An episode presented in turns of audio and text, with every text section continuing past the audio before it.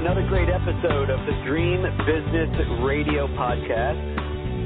I am your host, Jim Palmer, the Dream Business Coach, and this is the podcast to learn how to create your dream business so you, too, can live your dream lifestyle.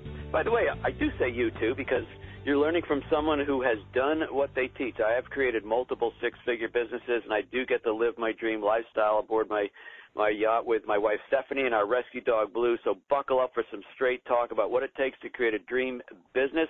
I have a really, really awesome guest this week, Dr. Steven Masley. And let me read his bio. It is very impressive, so hold on to yourself. Dr. Steven is a physician, a nutritionist, a trained chef. He's an author and the creator of the #1 all-time health program for public television, 30 Days to a Younger Heart. His clinic in St. Petersburg, Florida, provides executive physicals to corporate executives. He helps motivated people tune up their brain, heart, and sexual performance. He is a fellow with 3 prestigious organizations, the American Heart Association, the American College of Nutrition, and American Academy of Family Physicians.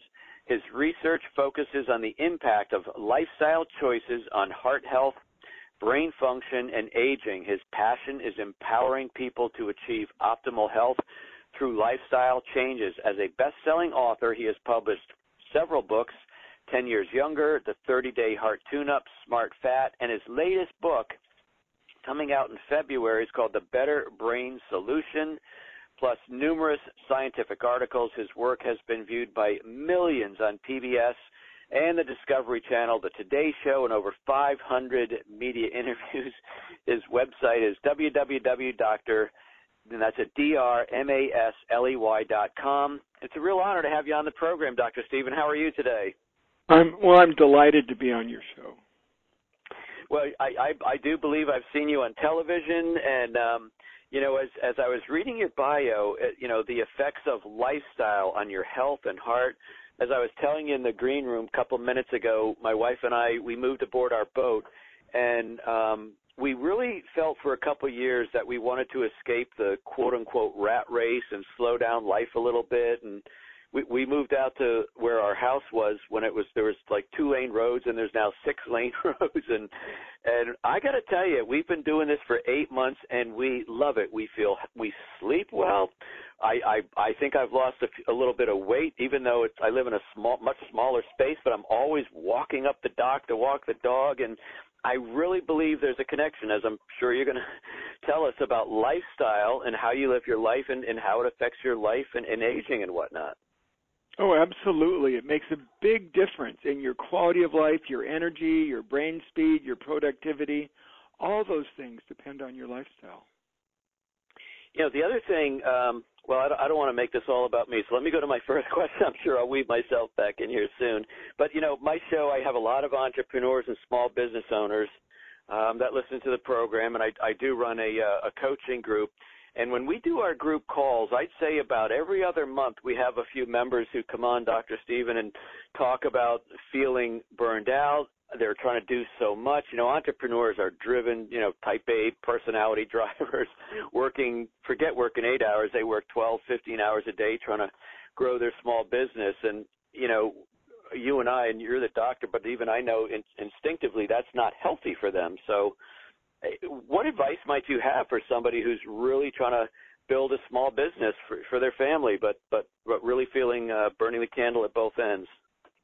Well, I think it's how well you take care of yourself. You know, a race car can drive really fast, and it doesn't hurt it. But it takes a lot of engineering and really good fuel and really good care to have that kind of production out of it. So most of my patients I see in my clinic are CEOs, presidents, entrepreneurs. They're business people. They all work a lot. They travel a lot. They're highly stressed. So my challenge is, if I know someone's going to be working 50, 60, 70 hours a week, that's a given. But how do I ensure they live well, they're not at heart disease risk, their brain is sharper and quicker, they're not burning out? That's the key. What steps do they need to take so they can thrive in the environment you're describing? Hmm. You know, one of the things I wanted to ask you about, especially your new book coming out, it's called The Better Brain Solution. How does brain health impact your productivity? I'm curious about the term brain health. Well, when I see patients, we measure 100 markers of aging and wellness. We look at fitness and nutrition, but we also measure cognitive brain speed with computerized testing. It's like, how fast does your computer run? Well, we can measure how quick your brain is. How good is your memory? How's your attention span? So we can measure those things, and after having done more than 1,000 evaluations, we've now published what things predict improving your brain sharpness and processing speed, your ability to jump from task to task because you're mentally quick. A lot of my patients, they feel sluggish. You know, they don't have memory loss. They're not dysfunctional. They're running companies. But they really do sometimes feel like their brain is just in slow motion. Sometimes they have brain fog. They're forgetful. They can't remember people's names. So my challenge is, okay, let's identify the steps you can take, the lifestyle choices that will give you a sharper, crisper brain, and you will be more productive. You will get more done if your brain's firing on every cylinder. You know, let's just talk about some of the choices people can make. About this time last year, actually about 14 months ago, I had a two discs in my back that were ruptured, not herniated, but whatever the term is, where it wasn't good. Anyway, I was in a lot of pain, had the sciatic nerve pain, and one of the things that we figured out was because of the nature of my business where I'm talking with people on the phone all the time, I sit all day long. And what I've had to do, in addition to exercises, stretches, different things, I have to schedule break time, so I actually get out of my chair and walk around, take walks and things like that. But I also found out, Dr. Steven, that when I do that, it clears my head instead of just keeping head down, nose to the grindstone all day long. Is that one of the things, just activity? Well, activity is so essential. I mean, in our data, when we published what things improve brain performance, your physical activity is actually really close to number one. I mean, and it's both aerobic, getting your heart rate up and getting moving. That actually speeds up your brain. And when you do strength training, here's the amazing thing. When you build bigger muscles from lifting weights, you actually enlarge the size of your brain, especially the memory center. Even 80-year-olds have been shown when they do strength training, they increase the size of their brain. And when they do aerobics, they increase the speed of their brain. So activity, of the 5 steps to a better brain, being more active, both something aerobic and something with strength training, are an essential component of those 5 steps. So you said it was close to number one. What is the number one? Well, blood sugar elevations are really the number one cause of decreased brain speed. If people's blood sugar is mildly elevated, we're not talking diabetic. I mean, diabetes has a 300% greater chance of getting Alzheimer's, and that's awful. But we're talking just a mild elevation, or it's not even elevated yet, but you show other signs of abnormal blood sugar control. If you're eating too many refined carbs and you're not active enough and you have blood sugar abnormalities, that really damages brain processing ability. It blocks the brain cells from being able to use energy when our blood sugar is elevated, and it increases the growth of beta amyloid, that protein that's associated with Alzheimer's disease. So blood sugar is by far the number one cause for premature accelerated memory loss and brain fog, cognitive dysfunction. Wow.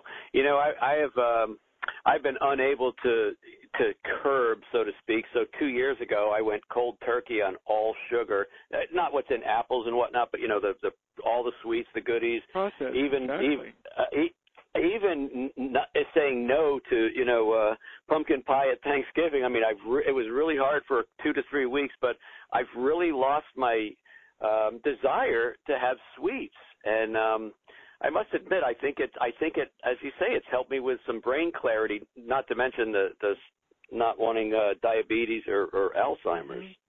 Well, huge health benefits, but just as important, big difference in mental sharpness and productivity.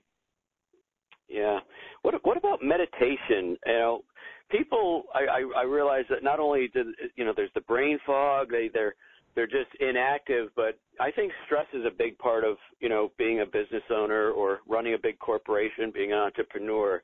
How does meditation and stress management improve brain performance? Well, it's essential. I mean, there are, of the 5 steps, we mentioned activity is one, proactive stress management's another. And a lot of my patients, their brain never stops churning. Even when we try to have them sit down and we'll measure their heart rate variability with a tool called HeartMath, and we look at how calm and relaxed and focused are they when they're trying to meditate. And half of my patients are just in the red. They're agitated. They're anything but calm while they're meditating. I mean, that's kind of – and at the same time, when we do their cognitive tests, they have trouble focusing. They have trouble paying attention. They have more errors on the test. They're not as quick. And even hormonally, we can see that they get a drop in hormones like testosterone, and they'll have a drop in DHEA, which is kind of like our stress hormone. So for people who are unable to learn to get calm, you can see it physiologically. I mean, nobody really wants their testosterone levels dropping. They don't want their cognitive performance dropping. So here's the key. It only takes about 10 minutes of peace and calm a day. So it's like giving people feedback tools to learn how to get calm, 10 minutes a day. And studies on high-level executives have shown if they do that, it really improves their productivity and their ability to get work done. So that 10 minutes has a huge beneficial benefit in the end. Wow. So I think you said earlier that you've done over 10,000 of these, executive physicals and things like that. So what habits have you uncovered that most executives and entrepreneurs that are bad for their cognitive function?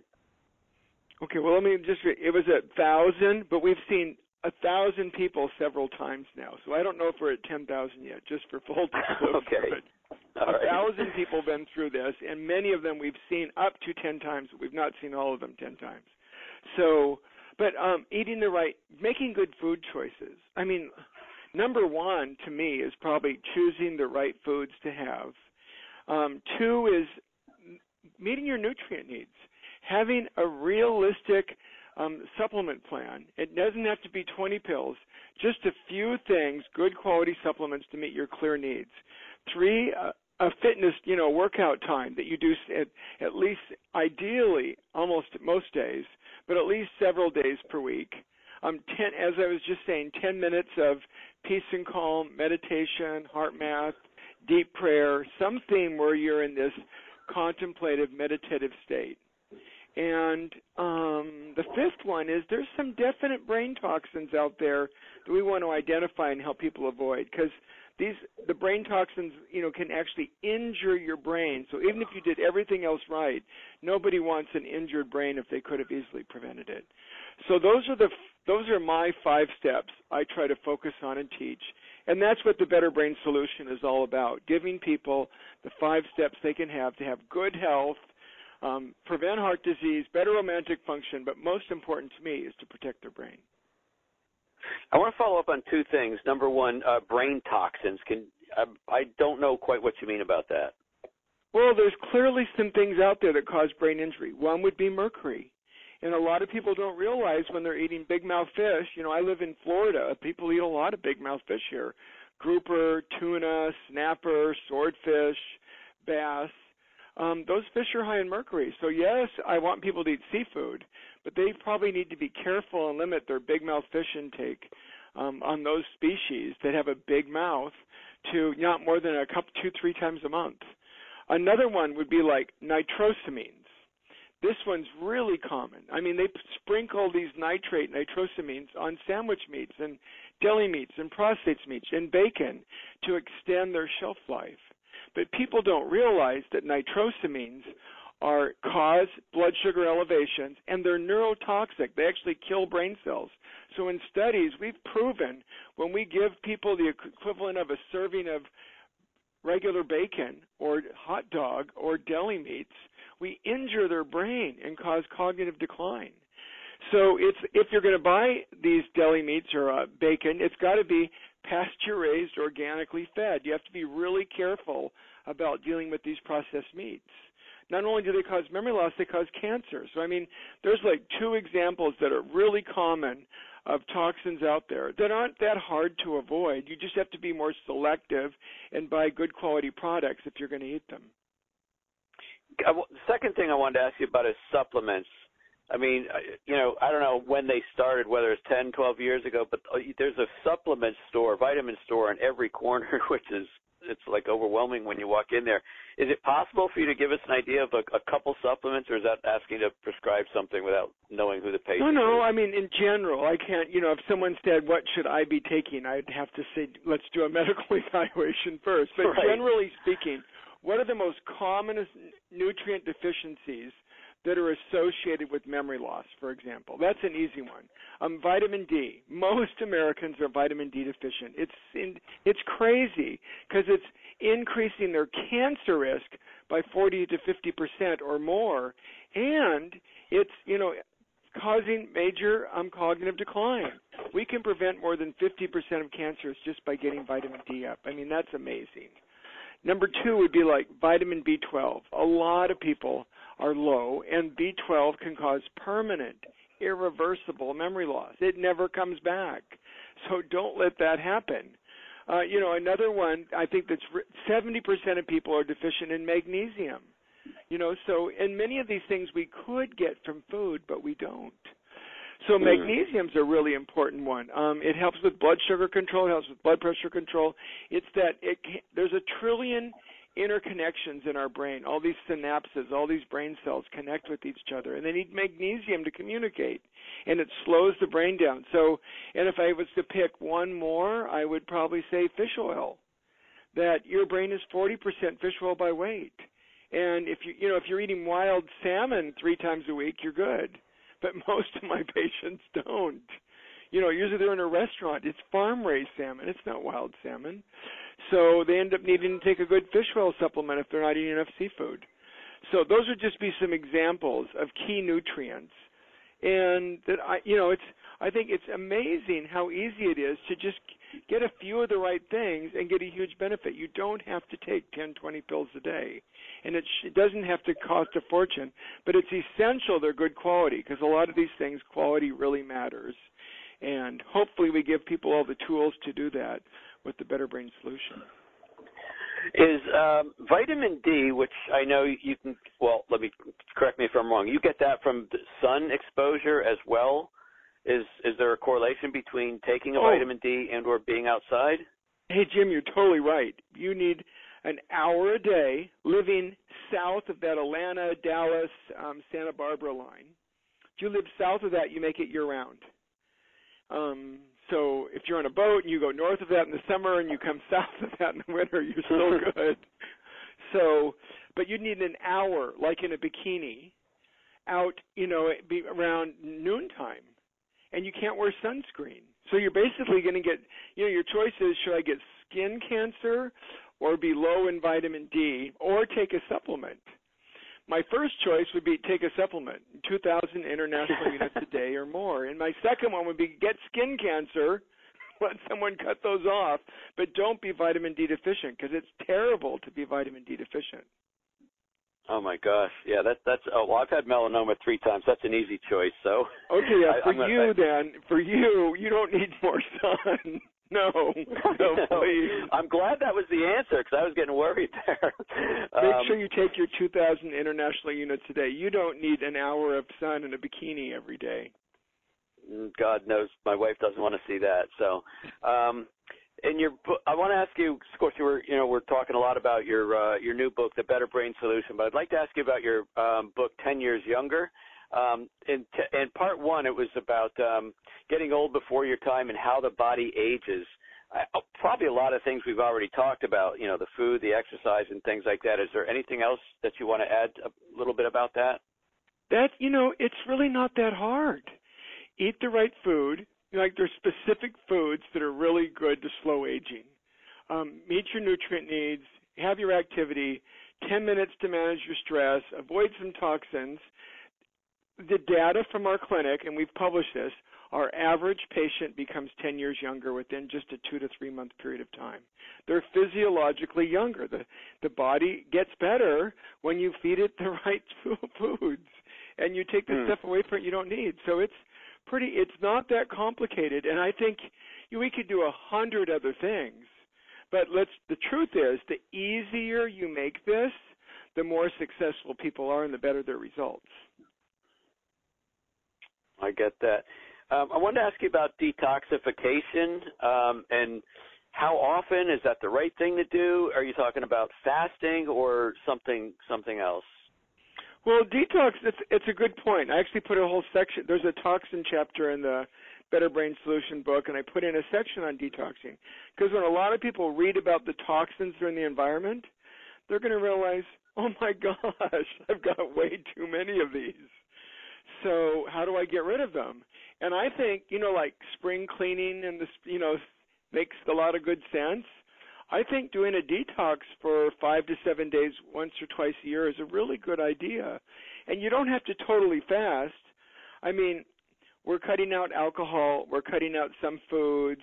We might add a couple supplements during the week, like N-acetylcysteine, milk thistle, curcumin, a couple things that help our body detox and remove things. But some of it's just sweating. It's like getting saunas or a steam bath and a good heavy sweat up with a workout to help sweat stuff out. And you do want to cut down your calories. So for a week, it's like doing some sort of cutting out all refined carbs. I like the idea of fasting for 15 hours a day, just skipping breakfast. So it helps you burn off some fat, make some ketones. That's a really good time to hydrate. And then for a detox week, I always have people skip alcohol. Not always, but I'm definitely okay with, a glass of red wine with dinner. But during a detox week, alcohol consumption really blocks your liver's ability to remove toxins. So sweating, some 15 hours a day of fasting. So you'd have like lunch, afternoon snack, dinner, but nothing between 9 p.m. and noon. It's not that hard to do. You can even have tea or coffee, just black, unsweetened in the morning. So a little partial fast, morning fast, cut out the alcohol for a week, add a bunch of sweating, take a few extra supplements. I mean, it makes a lot of sense to detox, and I encourage people to do that. Our planet's not as clean as it used to be, and anything we can do to help remove those is probably all for the better. What about brain activity? There was, so in full disclosure, I've needed my hearing has been going bad for years, and 2 years ago, after fighting it, because quite honestly, I just didn't want to wear them, probably for vanity. But my wife showed me an article that said, loss of hearing will cause less activity in the brain, which is a cause of Alzheimer's. And I was in the hearing aid place the next day getting my hearing tested. Is brain is that part of it? The inactivity as far as a better, healthier brain? I don't think it's really the memory loss. I think that's a drop in stimulation. I mean, either we're learning, and, the good thing about the patients I work with is they're busy, they work, they're challenged, they're learning something new every day. And that's really the goal. Well, the big risk is when my patients retire, some of them think, okay, I'm just going to go play golf in the morning and cocktails at 5, and I'm like yelling, no, that's not enough. Everybody needs purpose and challenge, and your brain literally will, just like your biceps, if you don't use your biceps muscle, if you don't use your brain, it's going to shrink. So we want to be stimulated. We want to have conversations with people. We have to hear them to communicate, but we want to learn. We want to take up, I ask people, learn a new language, learn to play chess, play Sudoku, pick up a musical instrument. We should all be spending time every day being learning and challenged. And that's an essential part of having a healthy, wonderful life and a healthy, wonderful brain. Well, this has been an unbelievable hour. I've tried to weave in a couple questions posed as general, but for my own benefit, I really appreciate you've been very forthcoming with your information. I want to wish you a lot of luck with your book, The Better Brain Solution, and that comes out in February, you said? January 2nd. And it's January 2nd. Whatever books are on now, you can go pre-order. It's available, and they can pre-order it now. And they can certainly come to the website, DrMasley.com, and get more information if that would be helpful for them. So that's your website. Is there a website for the book, or you just want people to go to either the bookstore or to Amazon? No, I don't sell the book on the bookstore. I mean, it's where Amazon, Barnes and Noble, Books a Million, wherever books are sold, the book's there. So Better Brain Solution, or if they want more, much more detailed information. And I love the recipes in there too. You know, I'm a trained chef in addition to being a physician and nutritionist. So I'm really, my challenge is how do we make food taste awesome, that's easy to prepare and really good for us? And that's been really a passion for me, and it's made writing this book really fun. Well, it's been a real pleasure and an honor to have you on my program. Thank you so much, Dr. Steven. Thank you. Hey, folks, that wraps up this very special episode of Dream Business Radio. It is the podcast to help you create your dream business so you, too, can live your dream lifestyle. And now get Dr. Masley's book and do it in a very healthy way. Thank you to my editors and everybody that helps me put on this program and makes what I look so doggone easy. I am Jim Palmer, the Dream Business Coach. I'll see you next week for another great episode, and you take good care.